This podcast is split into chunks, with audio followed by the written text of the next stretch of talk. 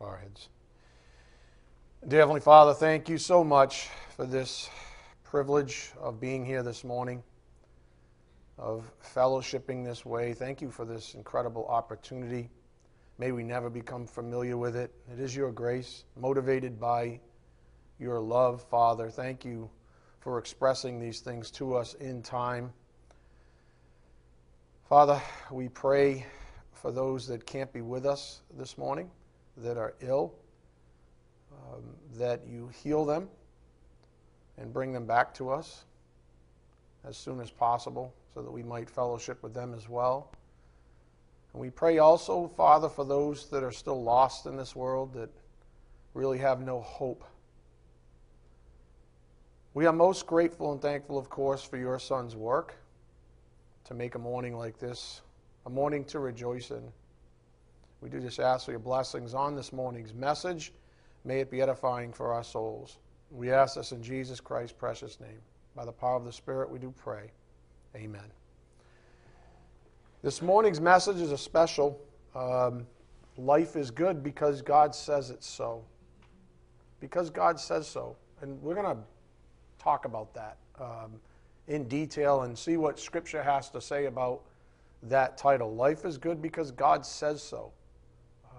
I think for a lot of people, it's like a almost like I don't want to use a weird term, but a paradigm shift in their brain, right? It's like, oh yeah, life's good because I've been this has happened in my life or that has happened in my life, and you know, a month later they're like, life's not so good. It's like no, no, life is good, period. Now, what you think about it at any moment in time really is not the issue. It really isn't. Because you're, you know, off in la la land, you know, uh, with some pity party or whatever it is, you're miserable because of bad decisions or what have you. That is not the issue. Because God says that life is good. It, what God says goes. And that's it. And that's the, that's the mentality we have to get into. We say, wait a minute, no, then life is good. Go to uh, I want to open up with uh, one of my favorite passages, if there is such a thing, right? Go to 1 Thessalonians 5.16. 1 Thessalonians 5.16. We're going to let Holy Scripture uh, convince us of this issue or this statement on the board that life is good. 1 Thessalonians 5.16. Just a little friendly reminder from God the Holy Spirit 1 Thessalonians 5:16. What does it say? It says rejoice always. Rejoice sometimes? Rejoice when you're not in a mood? Or rejoice always? In other words, there's always something to rejoice about. That's how we have this statement. It's not just a command. It is a command, by the way. Um, it's not just a command. It is. It's, we always have a reason to rejoice. How about this morning? I mean, the sun's out. You guys are all here, right? Uh, what's there not to rejoice in? You're breathing, you're living, life is good. I mean, what, what is there not to rejoice in? Nothing. We have everything to rejoice in. That's the whole point. We're going to heaven, as far as I know. Hope to see you all there right? I can't say for sure who's saved and who's not. That's my point. But I hope to see everyone here there with me. And um, with that alone, do we not have enough to rejoice over? Of course we do. Rejoice always, pray without ceasing. What is one of the great opportunities that we have in prayer? Thank you, Lord. Thank you for my life. Thank you for the grace that you've shown me. Thank you for giving me that command to rejoice always because it reminds me of, of things that I have to rejoice in. And then verse 18, of course, give thanks in all circumstances. All. It doesn't say some. It doesn't say the ones that are pleasing to your sensibilities. It says all circumstances. So what does that mean? That means you should even be saying thanks when he puts you to the test. It, it, it's the funniest thing. People, you know, people want to get in shape minus the gym. or minus exercise. It doesn't work like that. If you want to get in shape, even spiritually, you have to be exercised, which means that you have to be put to the test. Your faith has to be tested. It's like doing reps, right? Your faith has to be tested. And even during that time, when you know you're on your last rep, you're like, oh, you're dying, you, you know, you're complaining, you sweat's fall, falling out of you, you know, and you're just doing it, right? Um, you should be grateful. You should give thanks to God for the ability to do one more rep. Because with every rep, you get stronger. That's the proof of your faith in action. And so it's, you know, and you can also say thank you when you're on a beach somewhere in Florida and the sun's warming your, your skin, or, or you're out in your back deck eating a, a I don't know, a tuna fish sandwich, right? I don't know. Why not, right? Or how about you just have a little iced tea, unsweetened, right? Whatever, or sweetened, whatever. Whatever, you know I'm getting at, whatever. The fact that you have a, a little canister of sugar that you can add a little spoonful of sugar and sweeten it up. How about that? How about being grateful for the fact there are some people that don't have that? There are some little kids that are going to die today because they don't have enough food. And we come in here and we have sausage casserole and sugar discs. We call them cookies. With just like, I don't know what's going on. It's just like, let's just take some of that glaze and just pile it on. And we complain. And we don't rejoice always, and we don't pray without ceasing. We don't give thanks in all circumstances. But those are the things, as the Word of God says, this is the will of God in Christ Jesus for you. To have this attitude.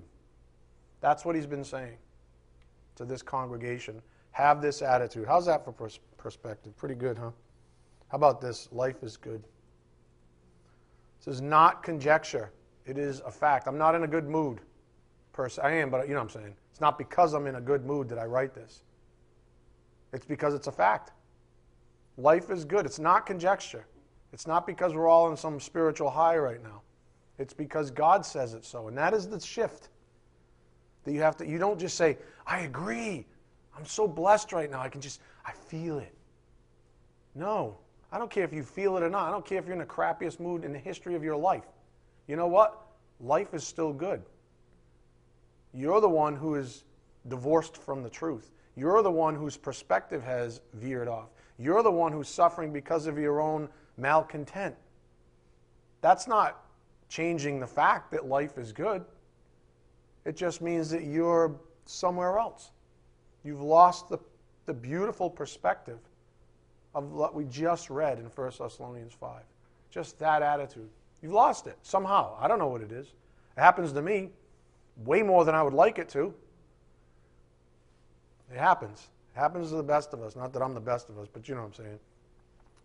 It even happens to Lois. How about that? Not that Lois, Lois like, that's right, it's me.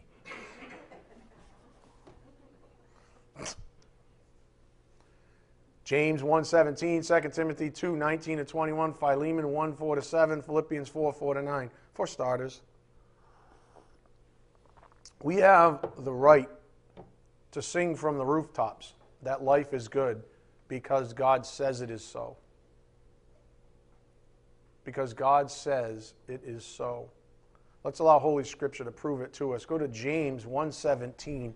James 1:17. James 1 verse 17.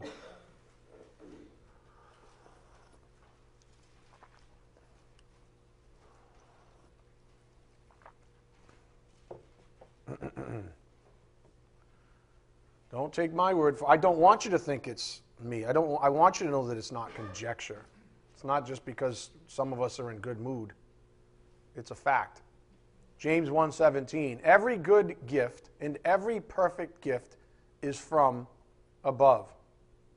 Every good gift. So if it's a good gift, if you can say by God's standards that's a good thing, you know where it's from? It's from him. And because it's from him, it means it's perfect.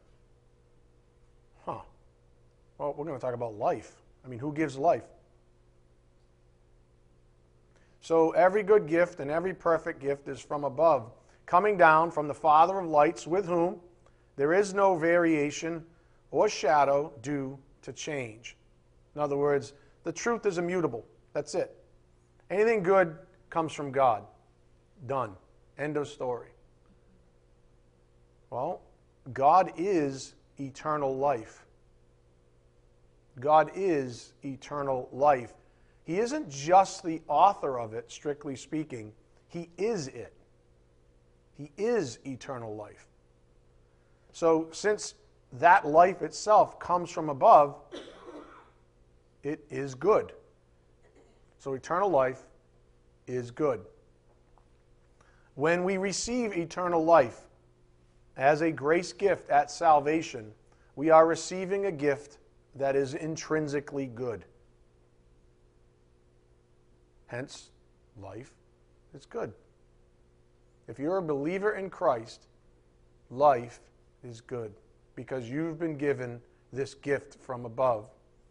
We just walked the theology in brief and saw very easily, very simply, very quickly that we can make the conclusion that since God is eternal life and every good thing is from him, then life is good. Go to 2 Timothy 2:19 we become one of His own. He invites us to Him, He reconciles us to Him. This is where we begin to develop this attitude about life itself. We begin to develop this attitude about life itself. That life is transcendent, it's beyond even our own ability to immediately recognize that it is good because we're dragging around all the garbage and the you know the old baggage and the vestiges of sin and the, the scar tissue and the you know the, the bad feelings about this person or that person or this circumstance or that cir- and we're inundated with our own you know bad feelings and, and what have you. Well this helps us. 2 timothy 2.19 but god's firm foundation stands bearing this seal. The lord knows those who are his and let everyone who names the name of the Lord depart from iniquity.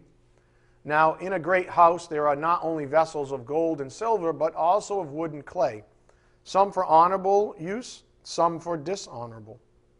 Therefore, if anyone cleanses himself from what is dishonorable, he will be a vessel for honorable use, set apart as holy, useful to the master of the house ready for every good work. For honorable use, set apart as holy, useful to the master of the house, ready for every good work. So, life in Christ is good because we've been set apart as holy, ready for every good work. We've been set apart for His purposes. That's what holiness means set apart for His purposes, sanctified that way. For what? That we're ready for every good work. Well, that sounds like our life has purpose, our life has meaning. That's good, is it not? Is it not good? Did we have purpose and meaning? Yeah. Without this eternal life imparted to us, life isn't so good. In fact, to live as an unbeliever is to live under the sovereignty of death. And so you've been gifted, if you're a believer, with eternal life, which is intrinsically good because it's God. God is eternal life. Without it, though, life isn't so good. As I wrote in the recent blog about hell, our default destination is hell. That's our default destination. That's not very good. Not a whole lot of hope in that. However, for believers, that is no longer our destiny, hence the point on the board. Life is good. This is not conjecture, it is a fact. God says so. If you're familiar with Paul's letter to Philemon, you know how very personal it is. And it's worth a full read when you get a chance. It's only one chapter, so it doesn't take you very long. Um, it's worth a full read when you get a chance because it's so touching. Go to uh, Philemon 4, 1 4. Philemon 1, verse 4.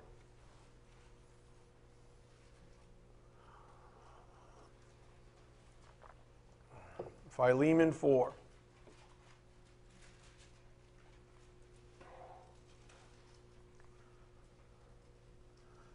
this is one of those hard to find ones, huh? Especially if you don't have a study Bible, because then it really is like one page. Philemon 4.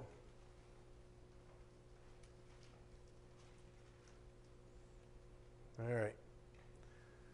I thank, I thank my God always when I remember you in my prayers, because I hear of your love and of the faith that you have toward the Lord Jesus and for all the saints.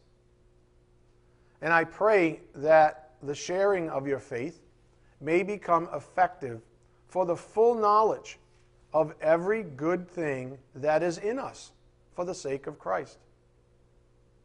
Every good thing that is in us. In other words, we have intrinsic goodness in us. We have eternal life. We've been saved. We're children of God.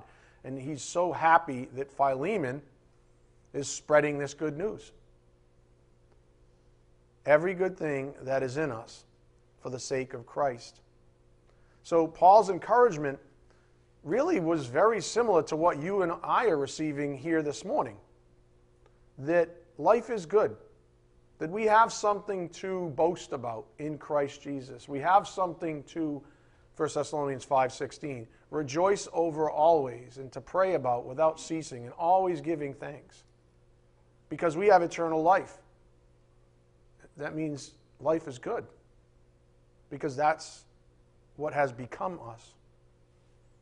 And that doesn't matter about our mood. So Paul was saying pretty much the same thing the Spirit's saying, you know, 2,000 years later to this congregation. Paul wants or wanted Philemon's labors to bear good fruit in the way of spreading the good news that life is good in Christ. And this is part of our so great salvation. In other words, to have what was inherently and eternally good uh, in Philemon, that is eternal life, he wanted that to be shared, and he was so happy that it was being shared with others. Look at verse 7. For I have derived much joy and comfort from your love, my brother, because the hearts of the saints have been refreshed through you. And you can almost sense in this very personal, touching letter God's economy of grace. Right? He's saying, you know, we love the Lord. You, you're spreading it. I see. I'm encouraged, like Romans 1:12, by each other's faith. I'm encouraged seeing what you're doing in the faith, how your love, how the grace of God is overflowing into the laps of others. This is the way the economy is supposed to work. You know, if we get bound up, and we'll talk about the grist mill a little bit more this morning, but if we get bound up and things get kinked and things don't churn, you're not spreading a whole lot of love, are you? You're, you look more like an, an unbeliever even at that point because you've lost your perspective. You've lost sight of the fact that just being alive on earth is good. Just having eternal life is a very good thing. It's a blessing from God because it's from above.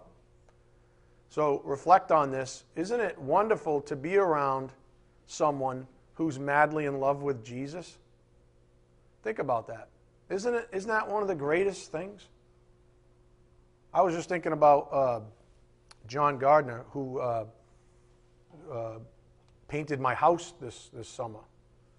Um, and it looks fantastic. So if you're looking for a painter, see John Gardner. I'm just kidding. Good John. John's like, Pat's like, it's not that good. And all I could think about was like every time it was over, we would always spend some time with our like arms on the deck or just hanging out and being friends and just talking about the Lord. Right? And John would try to stretch it out and charge me for it. I'm like, John, you got to get back to work. It's been like three hours. Ah, I just love talking about Jesus. He's like, look at that overtime. Anyways, it was fun, right, John? Fair enough, John. It was it was a lot of fun, and it was good to be around somebody who was positive. You know what I mean? Who just wanted to really, every chance he had, he wanted to talk about Jesus and what was going on in his life and um, all that kind of good stuff. And so I was just thinking about that. Um, it's wonderful to be around someone who, who loves Jesus. And that's what you see in Philemon. That's what Paul was writing. He's like, it's, it's awesome. I love seeing this in you. I love seeing how this love overflows into the saints, into the laps of the saints, even, because it builds up and edifies the body of Christ. This is how it's supposed to work. This is why life is good, because grace is all around us. And as long as we're not being, you know, weird or stingy or, you know, moody, we're all built up. It's beautiful. It's wonderful. Up here on the board again. 1 Thessalonians 5 16, 18. Rejoice always, pray without ceasing, give thanks in all circumstances, for this is the will of God in Christ Jesus for you. Was not Paul just giving thanks for Philemon? Yeah. I give thanks to have a brother in Christ. That it's not just me. I'm not alone. I'm not the only one trying to spread the good news. I'm not the only one with this attitude that life is good. It's beautiful to see in other people. And you should think about that for yourselves. That's why you don't spend, I mean, I don't understand how people can spend time with unbelievers as, as like in an intimate, friendly sort of that way. I don't, I don't understand it anymore. I honestly don't. I don't get it. I don't understand it. Some of you still probably do it. I don't get it. I'll just tell you to your face. I don't understand it at all. But, anyways, to me, the, the sweetest parts of life nowadays when it comes to interacting with others is that time to be able to talk and be encouraged about the fact that we're both we're brothers or sisters in Christ. And you don't necessarily have to be talking about this, you know, holy scripture proper. You could just be talking about life. You could be talking about the lasagna you had last night and how grateful you were that God gave it to you, how scrumptious it was, right? I'm like, you know, I'm always great. This is going to sound really weird, but every so often, there's a couple of lovely ladies in here that make deviled eggs. And they always put a few aside for me because I love them so much. Hint, hint, I love them so much. love them so much. I'm so grateful. Anyways, life is good when you eat them. Uh, seriously, I'll be back. I was, oh my God, oh my God, God. Pull up It's beautiful. It's awesome, right? Because it's just an egg. It's a deviled egg. Come on.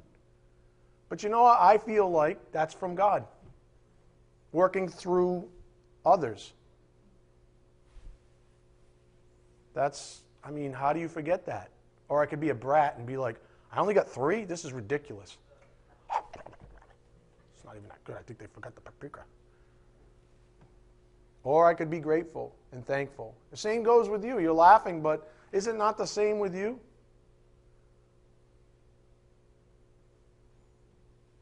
Here's the life is good attitude that the Spirit's been encouraging us to take up. Go to Philippians 4, verse 4. Philippians 4, verse 4. We just, we like shortchange ourselves with our own awfulness.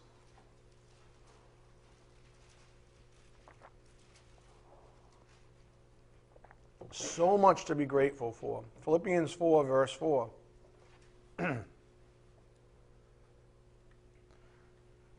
Sound familiar? Rejoice in the Lord always. Again, I will say, rejoice. Let your reasonableness be known to everyone. The Lord is at hand. Do not be anxious about anything, but in everything, by prayer and supplication, with thanksgiving. Sounds just like 1 Thessalonians 5, doesn't it? with, uh, with thanksgiving, let your requests be made known to God. And look at what happens when you have this attitude. And the peace of God, which surpasses all understanding, will guard your hearts and your minds in Christ Jesus. Oh, man. That's what happens? That's what happens.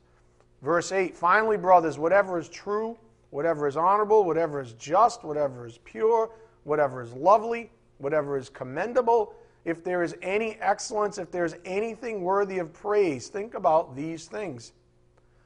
What you have learned and received and heard and seen in me, practice these things, and the God of peace will be with you. Don't just learn them. You see that word right there, practice? Do you have that in the New, in the New American as well? Practice these things? Yeah. Don't just come to church and learn about them. Like, literally put these things to practice when your perspective veers off. dwell on these things. You've got more than enough good things, honorable things, pure things, lovely things, commendable things. You've got more than enough to think about to change your mind, to change your attitude. And when you do, you get this peace that flushes over you that surpasses all comprehension. You can't even, can, can you actually explain to an unbeliever what it's like to have that peace? No. They don't get it. They wouldn't get it. They don't understand it. The best we can even say to each other is the peace of Christ. And you go, yeah, that. Again, what's the point? Up here on the board. Life is good. This is not conjecture, it is a fact. God says so. So, if life is good, is a biblical fact, what do you think the Spirit's trying to say to you personally this morning? What's he trying to say to you personally? That's the point. Go to Ephesians 3:16. Here's a good place to start. Ephesians 3 verse 16.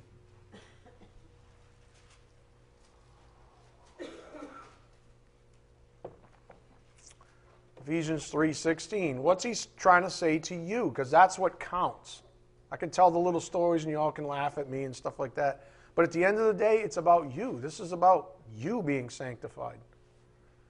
Ephesians 3:16 that according to the riches of his glory he may grant you to be strengthened with power through his spirit in your inner being so that Christ may dwell in your hearts through faith that you being rooted and grounded in love may have strength to comprehend with all the saints what is the breadth and length and height and depth and to know the love of Christ that surpasses knowledge, that you may be filled with all the fullness of God.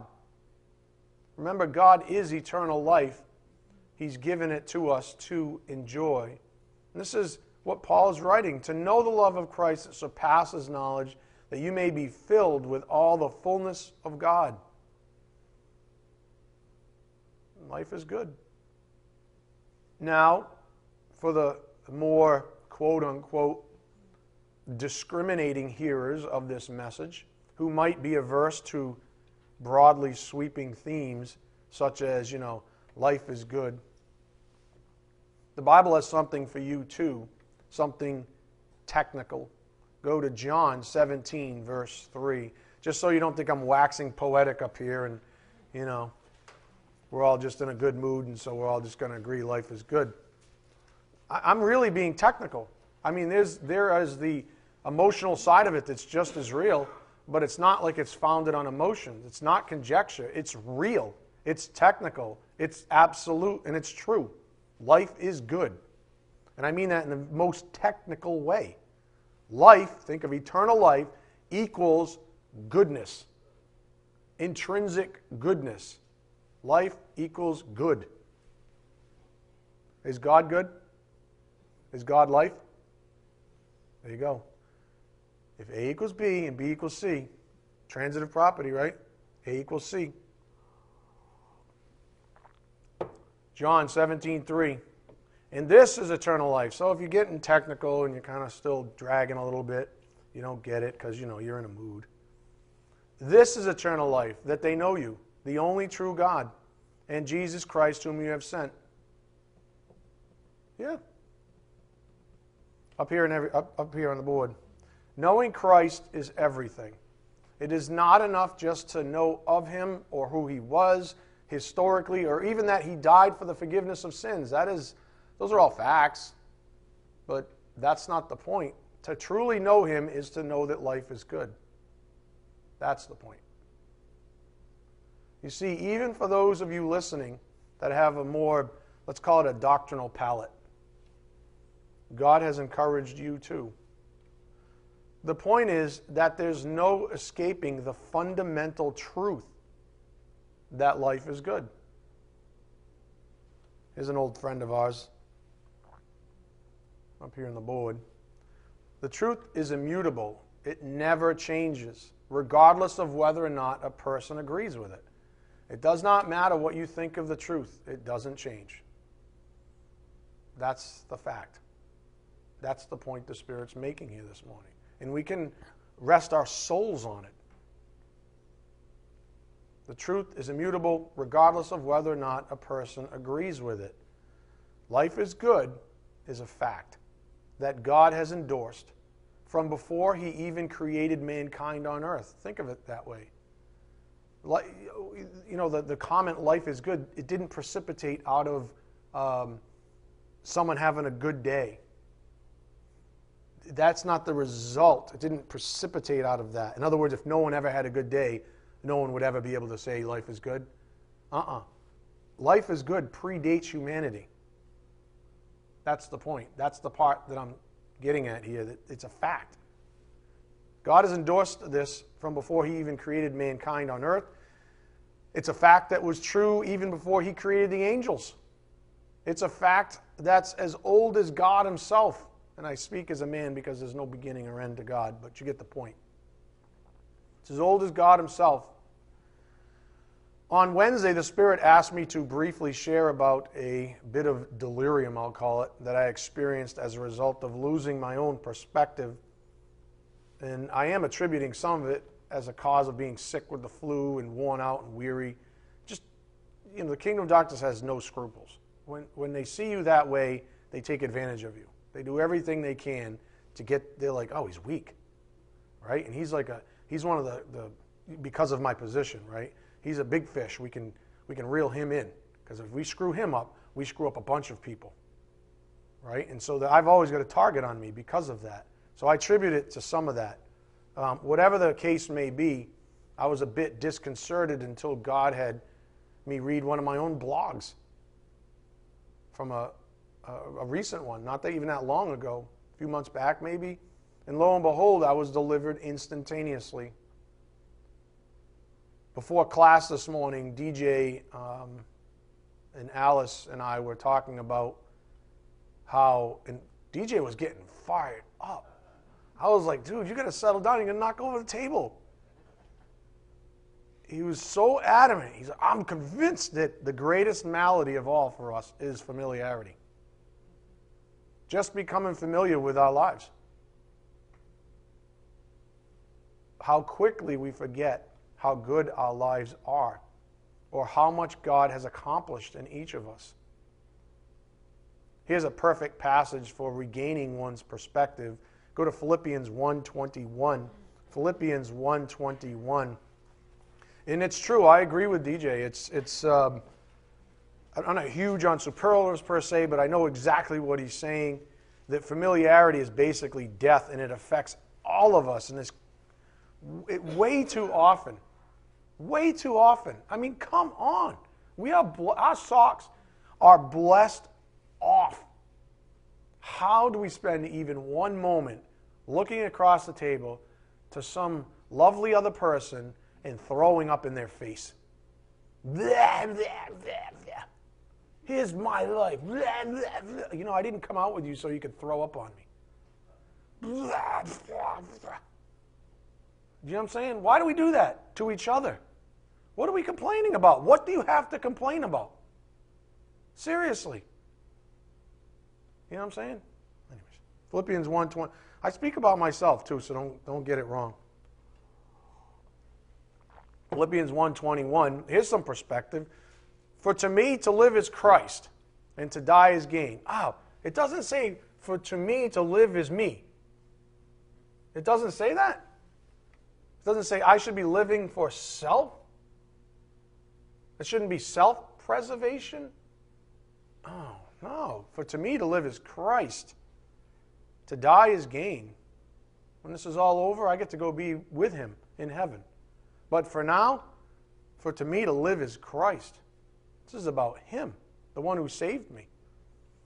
Understanding that life is good means to have our perspectives grounded and rooted in the very nature of life itself. In other words, we cannot be confused about the basic constructs that God Himself has architected and orchestrated for our well being. Remember that God is in control. This is one of the primary reasons why we can abide in the idea that life is good.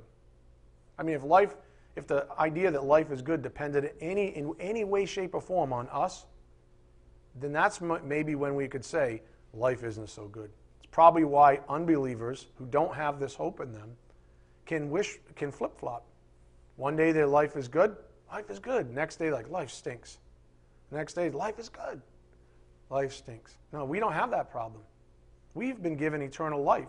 Life is always good. It's just a matter of perspective. So the point the Spirit's making, though, is that don't just say life is good because of this or that thing that exists in your life. There's no event in the history of your life that modifies the fact that life is good or not good. It's good. It's intrinsically good. It has always been good. It's been good before even the angels were created.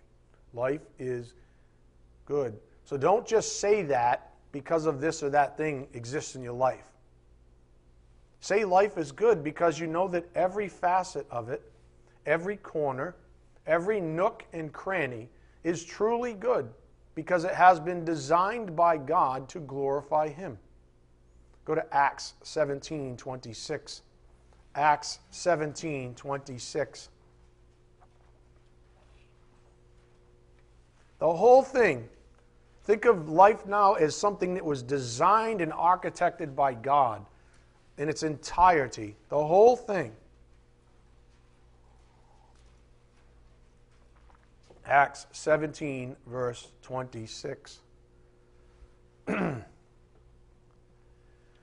he made from one man every nation of mankind to live on, and all the faces of the earth, having determined allotted periods and the boundaries of their dwelling place, that they should seek God, and perhaps feel their way toward Him and find Him.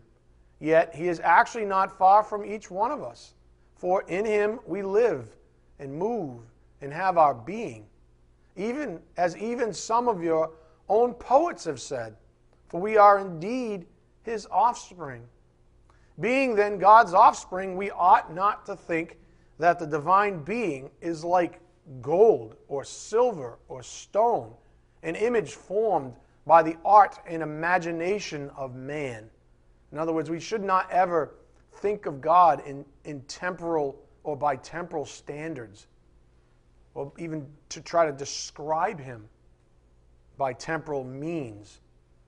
The times of ignorance God overlooked, but now he commands all people everywhere to repent because he has fixed a day on which he will judge the world in righteousness by a man whom he has appointed. And of this he has given assurance to all by raising him from the dead. Again, to say life is good, uh, or say life is good, this is the encouragement because you know that every facet of it, every corner, Every nook and cranny is truly good because God has designed it that way. And that's sort of what we just read about, that He designed it that way. And we shouldn't imagine things that aren't there. We must learn to live in this attitude that life is good. You ready? I didn't make this a point, but maybe it'll be a point on Thursday. It's transcendent, not transactional. Life is transcendent, not transactional.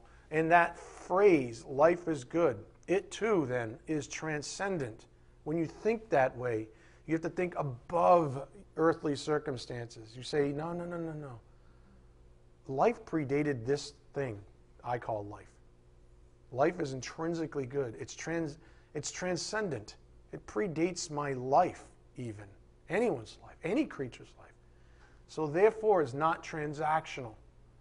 It's not precipitated out of some proof point.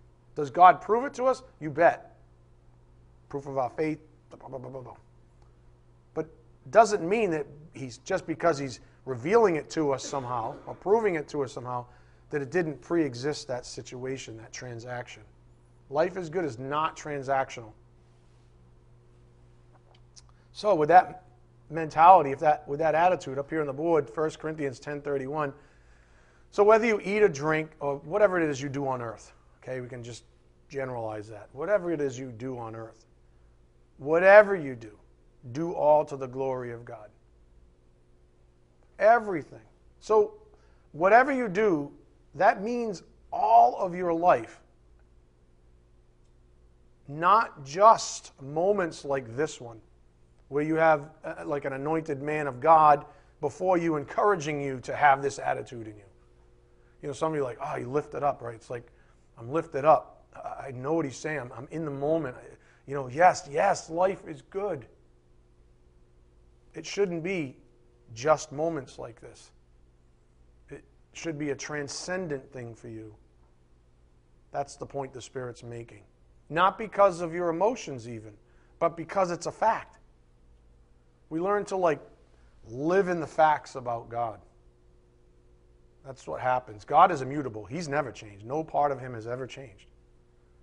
That's why all these fools in churches, even on a morning like this, they say, oh, no, no, no, no, no. You can kind of stay put. God will come to you. Uh, uh, uh. That is one of the biggest lies from the kingdom of darkness of all time. It's, it's why a lot of times you have to, sa- you have to uh, sacrifice truth. That's why, sadly, people, some people won't teach certain passages in the Bible because it would blow up their church situation or their ministry or whatever it is. You see, God never comes to us. God reaches to us in grace and reconciles, pulls us to Him, but we, He's never moved to us. And He's the He is life. Um, so don't. The point is, whatever you do means all of your life not just moments like this one. To really mean that life is good is to know God through Christ. Go to Romans 11 33. Romans 11 33.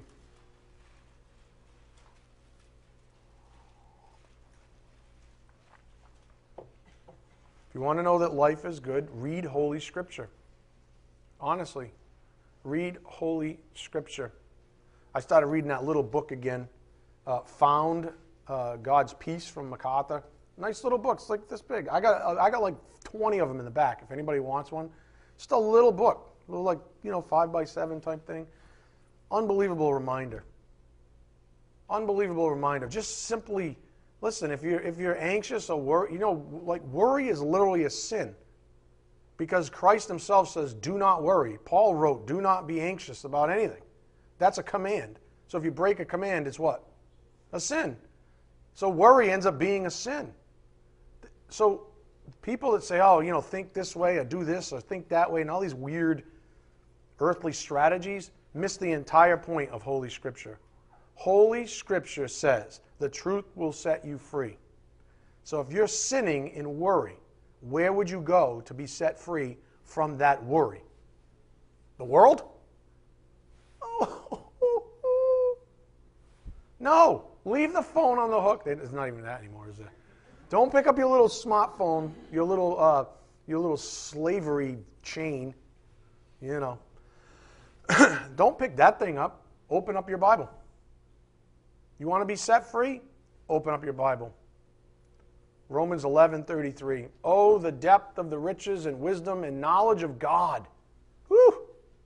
Yeah. Doesn't say the knowledge of your neighbor or that person you just tried to call.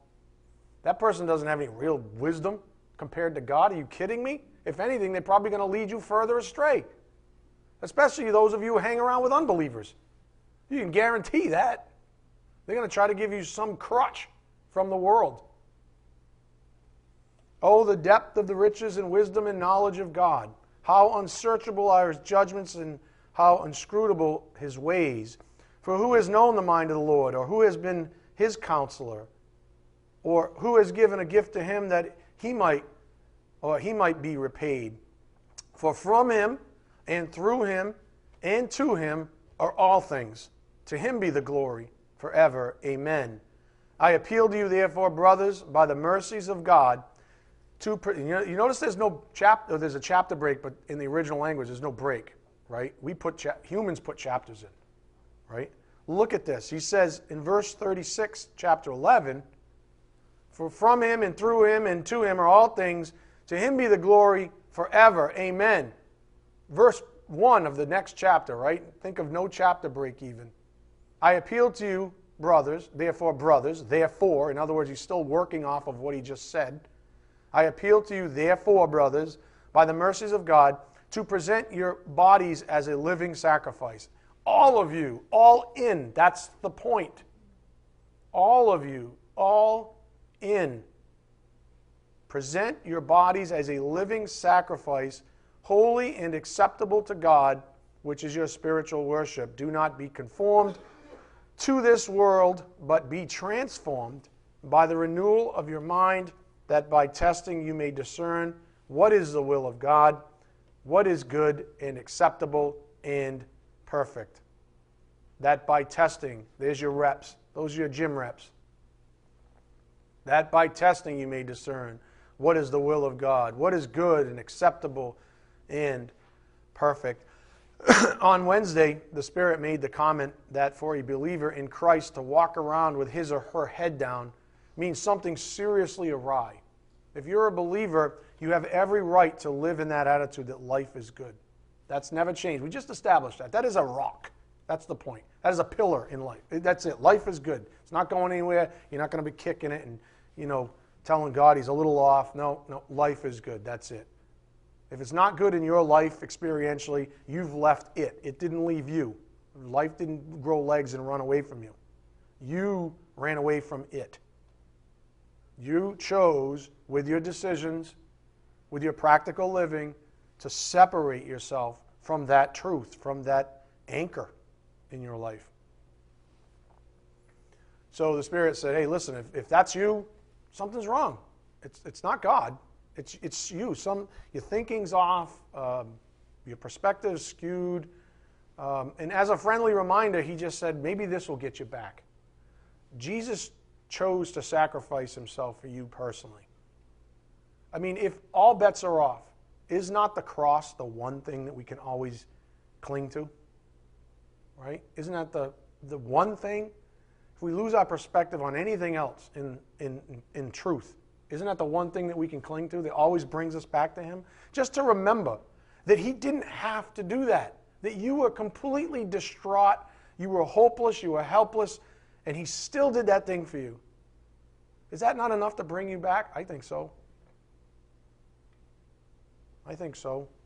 So you don't ever have, I mean, if you were that worth it to Him, you never have that insecurity that life isn't good.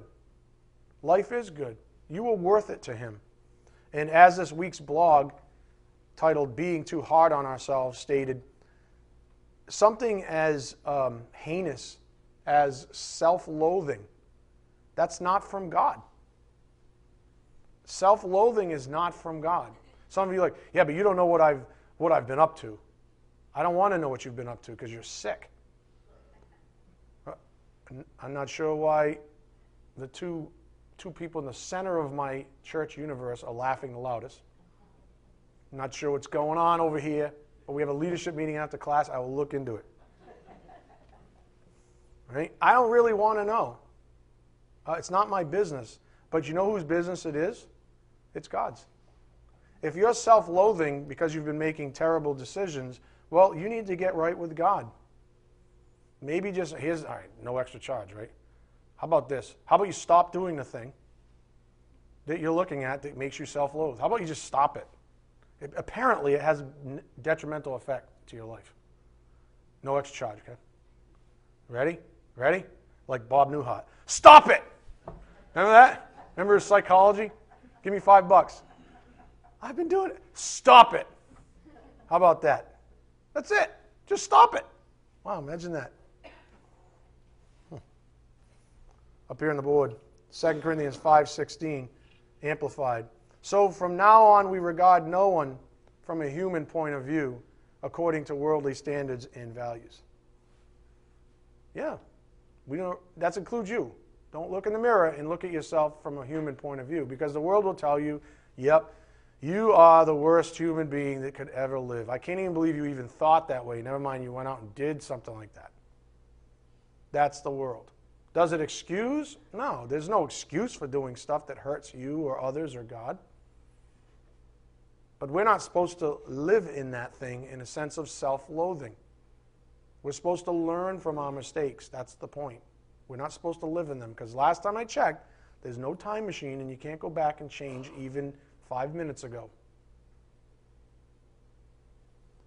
From now on, we regard no one from a human point of view. In order to rightly assess ourselves, the new creature, we must see ourselves through the lens that God uses, the one that is based on the merits of Christ's work on your behalf. Let's read some scripture for encouragement. Go to Romans 8 1. Romans 8, verse 1.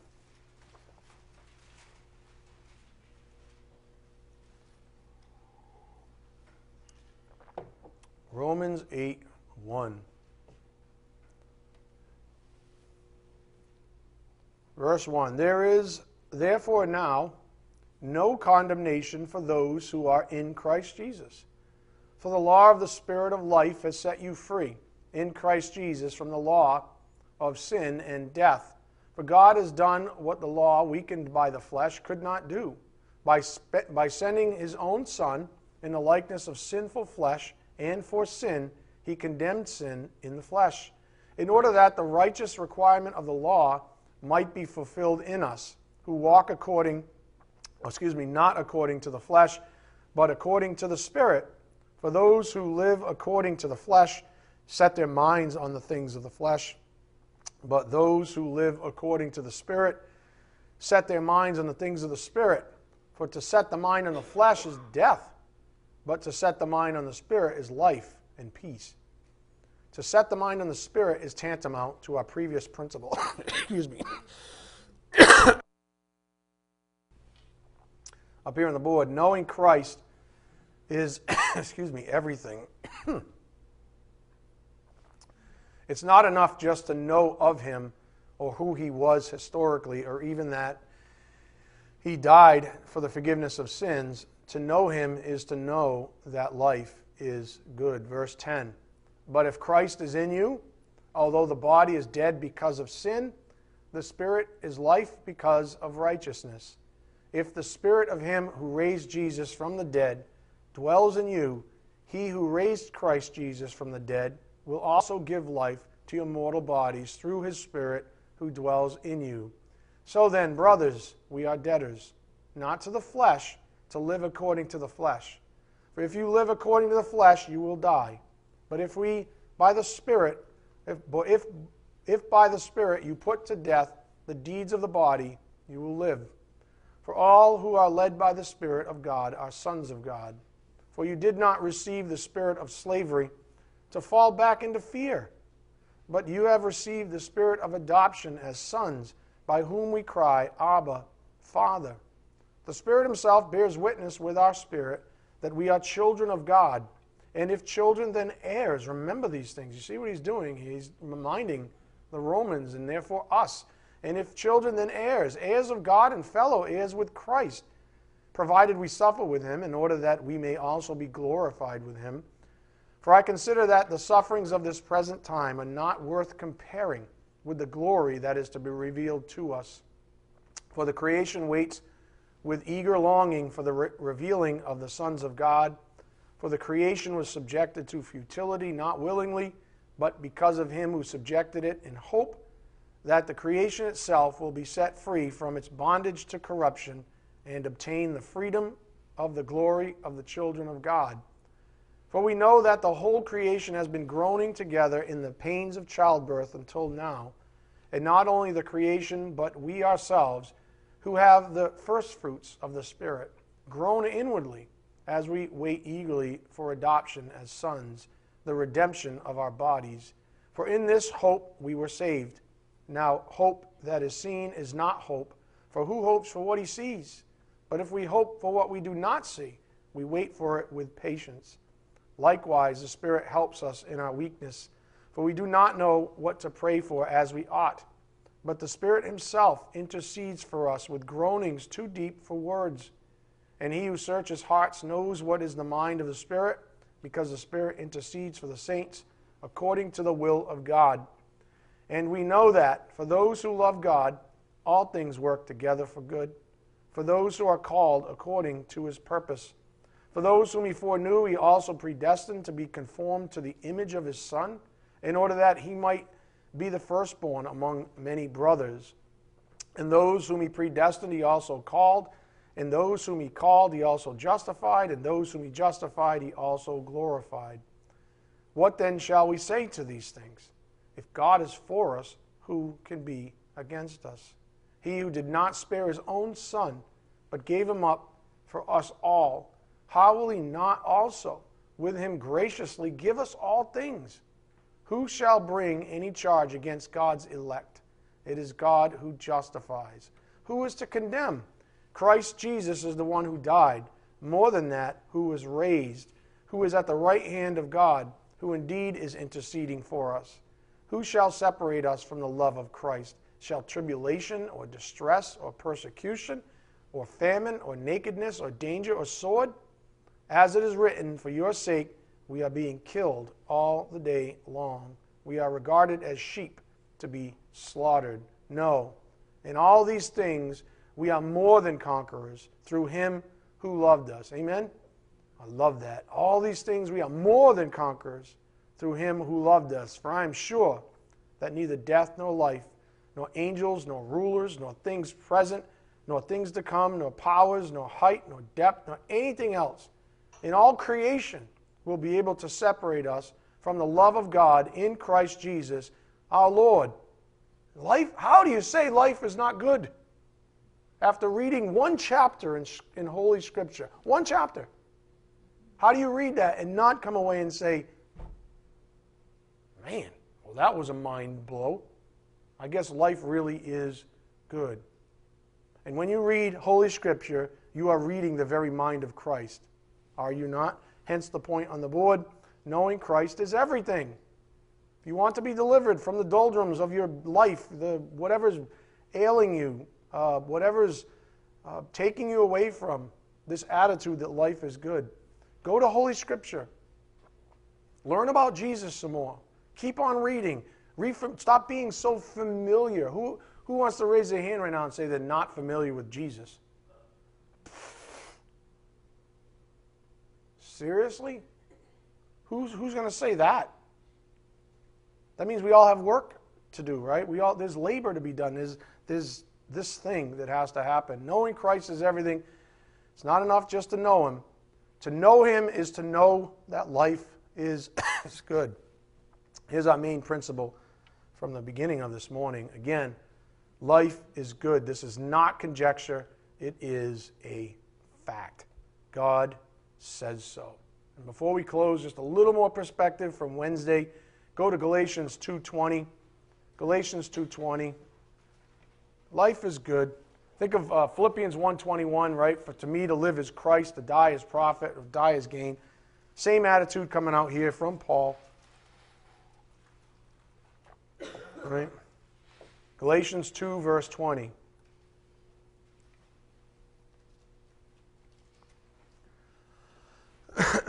Galatians 2:20 I have been crucified with Christ. It is no longer I who live but Christ who lives in me.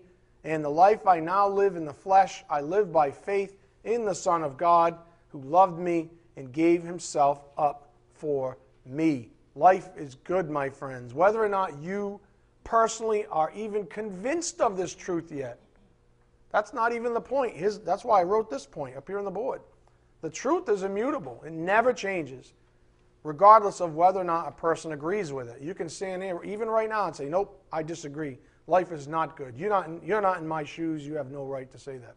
Well, that's between you and the Lord. I'm not even teaching about the condition of your situation right now. I'm teaching about the very simple fact that life is good. That's it. God is good. God is life. Mm, life is good. Mm. Doesn't matter what you think about life, the fact remains life is good. For those of you who aren't convinced of this yet, the Spirit gave you a, let's call it a practical strategy, even, to help get your focus first, right? Or get it right first. In other words, I'm still not seeing it, the, this overarching transcendental type speech. It's, it's above me. I'm not seeing it yet. Fine. Fine. We all go through that thing, right? We all start as infants in Christ. Doesn't matter if you're 40, 50, 60 years old. We all start as infants. We have to learn how to crawl before we walk and run. Great. What do you do? Up here on the board. Philippians 2:12. Work out your own salvation with fear and trembling. Just work it out. Just show up. Just be practical about life, even. So, this, this strategy that I speak of is to live with this simple attitude regarding sanctification, which is the very reason God lives us, uh, leaves us here after He saves us. Up here on the board, here's the, here's the, the net net of what He's told us on a practical level, and it's regarding grace. We are sanctified when we are gracious toward others. Okay, so you can't see it. You don't see the forest through the trees yet. You're not living the transcendental life yet. You're not there yet. You're not all in. Okay, great. One day at a time, live for others. That's it. Start there. What's the implication, of course? You have to tear your eyes off of yourself.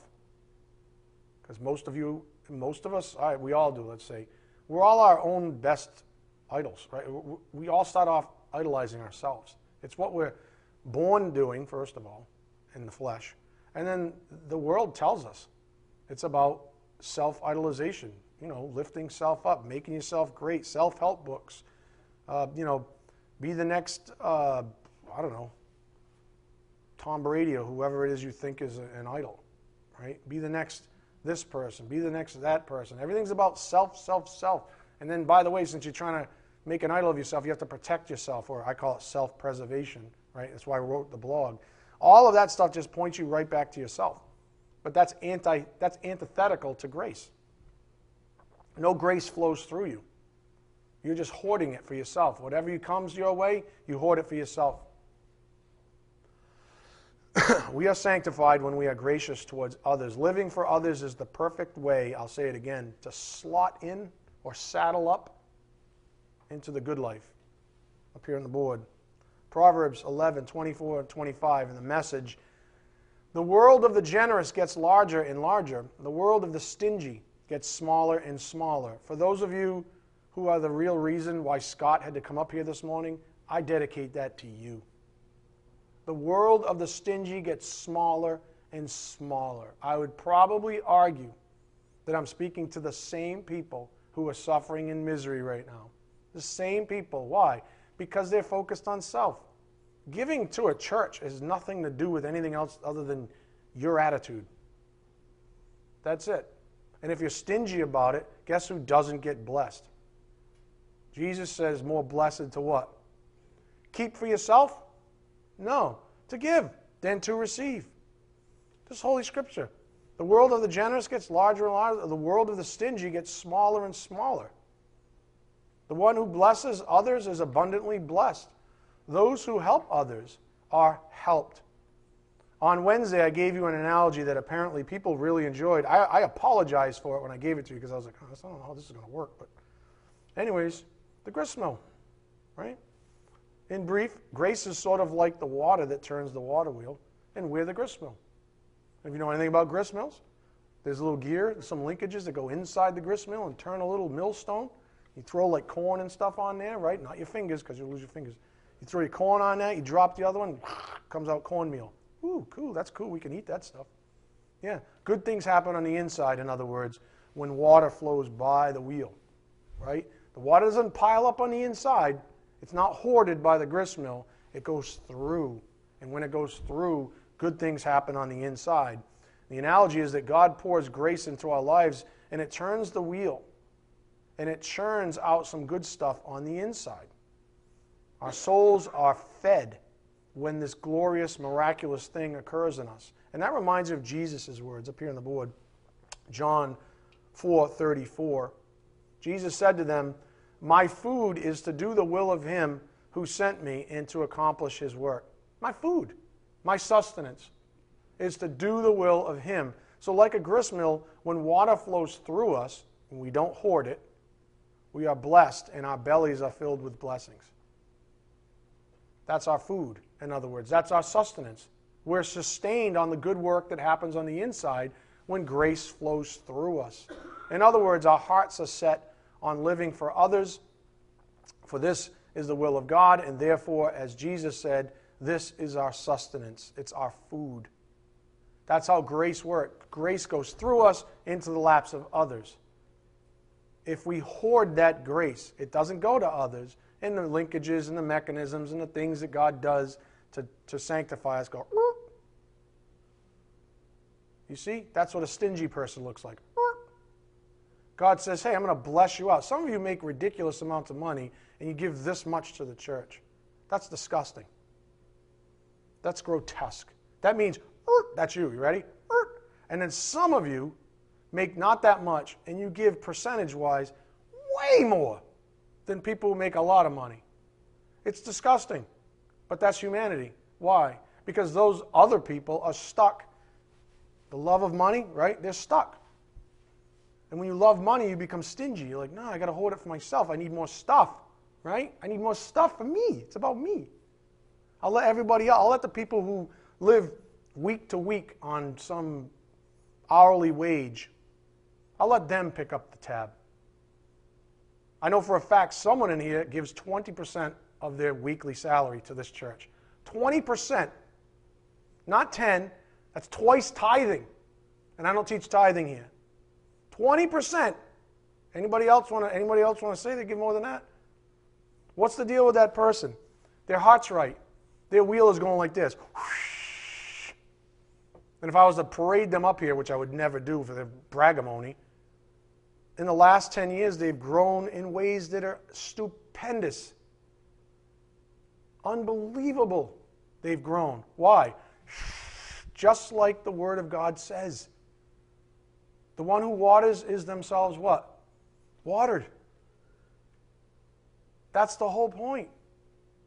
Anyways, enough said. When water flows through us, we're blessed. That's the whole point.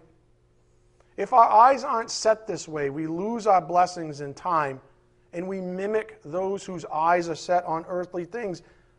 Philippians 3:19 up here on the board. What does that look like? Their end is destruction. Their end is destruction. Their God is their belly. In other words, keep filling up my belly. What did Jesus just say? And when Jesus, in context, Jesus, the people, the disciples were saying, "Hey, have you eaten yet?" He's like, "I, I don't even need. No, you can keep keep fill your own bellies with stuff out there." He goes, "I got my food. My sustenance is to do the will of my Father. That's my sustenance. That's the exact opposite of someone from the world, and some of you who actually live like the world, stingy." You fill your bellies. Your God is your belly. Right? That's the, and, and I'm not saying that to condemn anybody, I'm saying you suffer. It's literally antithetical to what I just taught for an hour. It's literally, that's not a life is good attitude. That's a life is about me attitude. And when life is just about you, it's not good. That's called bondage. That's slavery. You have moved. You've gone back to where you came from. Jesus died on the cross so you didn't live in that reality, that you'd be delivered from that reality. Yeah, I know. their end is destruction, their God is their belly, and they glory in their shame. Why? Their minds are set on earthly things. With minds set on earthly things. The grist mill analogy, then, and I've got to pick a spot to close. Some of you are like, I wish you closed five minutes ago. I was doing so good, and then you called me stingy. I didn't call you stingy, the Lord did. God, the Holy Spirit said, Yeah, He's talking about you. I can see it too, because some of you doing the Janet Jackson. Right? Not talking about me. Or the, or the Matrix. Right? All of a sudden you become hyper flexible. Give and it will be given to you. Luke 6:38. that's not me. That's not nothing I said in the last 5 minutes even has anything to do with me. I'm just a teacher. I'm a vessel, so don't look at me. Right? Don't look at me. It's not like I get rich off of this church or anything like that. So it's not about me or salaries or money or anything like that. This whole thing is about you. I want you to be blessed. Give and it will be given to you. Luke 6:38. this is a promise regarding grace. If we allow God's grace to flow through us, we are blessed. Love gives. And I'll close this way. Reflect on this practical strategy. This practical strategy. The very best we can give is what God has already given us by grace, starting with us. Remember Romans 12:1? Starting with us. being all in. That's our spiritual form of worship. And by the way, on the topic of grace, up here on the board, God is prepared to reveal to each of us, in the context of our own lives, anything that takes us away from Him experientially. Anything. Any could be a love of money, even. Anything could be a love of self servitude, self preservation, your love of self, love of the person in the mirror. I don't know. Right? I don't know. Joe, like Joey and Andrea have to be careful not to make a baby an idol. I see that all the time. All of a sudden, the baby is the most important thing, more than Jesus. Wrong. Wrong. You want to damage a child right out of the gate? Do that thing. Make them an idol.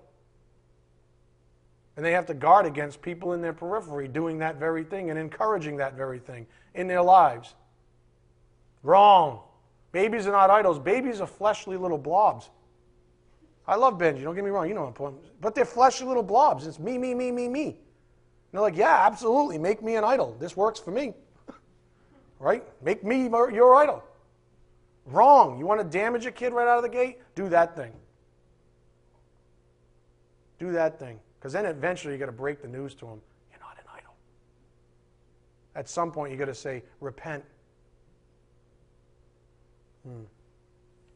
Anything that takes you away from Him experientially, God is prepared to reveal that to you. Why? And I'll leave you with this.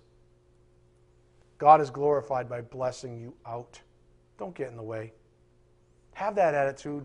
Life is good. Think I always started, right? Rejoice always. Pray without ceasing. Give thanks for everything. Why? That's God's will for you in Christ Jesus. He saved you for that very reason, so that you could live that life in the cradle of eternal life, knowing that you're saved, knowing that you've been changed eternally, forever. Live in it. That's the whole point. God blesses you out. Therefore, our encouragement has been, and we are still sort of amplifying that strategy for those of you who don't yet have the life is good attitude in you, up here on the board. Hebrews 13, 16. Do not neglect to do good and to share what you have, for such sacrifices are pleasing to God.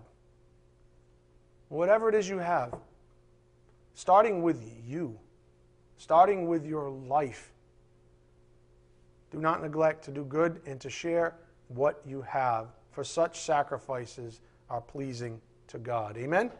All right, let's bow our heads. Dear Heavenly Father, thank you so much for giving us the truth because we know that the truth is what sets us free. We don't change it, Father. Thank you for telling us straight up that life is good. That is a fact. That is truth. And that truth will never change, Father. Thank you so much for giving us these pearls of wisdom. We just ask for your blessing as we take the things we've learned back to the privacy of our own souls and then our homes, and then possibly out to a world that's decaying. We ask this in Jesus Christ's precious name. By the power of the Spirit, we do pray. Amen.